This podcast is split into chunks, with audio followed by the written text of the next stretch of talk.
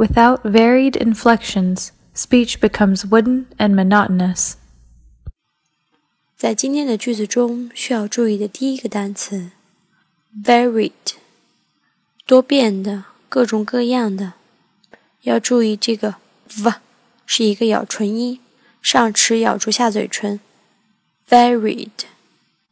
第二个单词，inflection，变音转调。 第三个单词，wooden，木质的、僵硬呆板的。第四个单词。monotonous，单调、枯燥乏味的。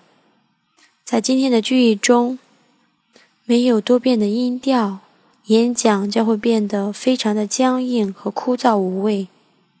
所以在我们的演讲中或者说话中，要增加语音语调的变化。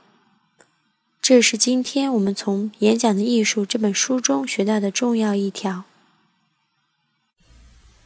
Without varied inflections, speech becomes wooden and monotonous. We are at 智也英语。Thank you.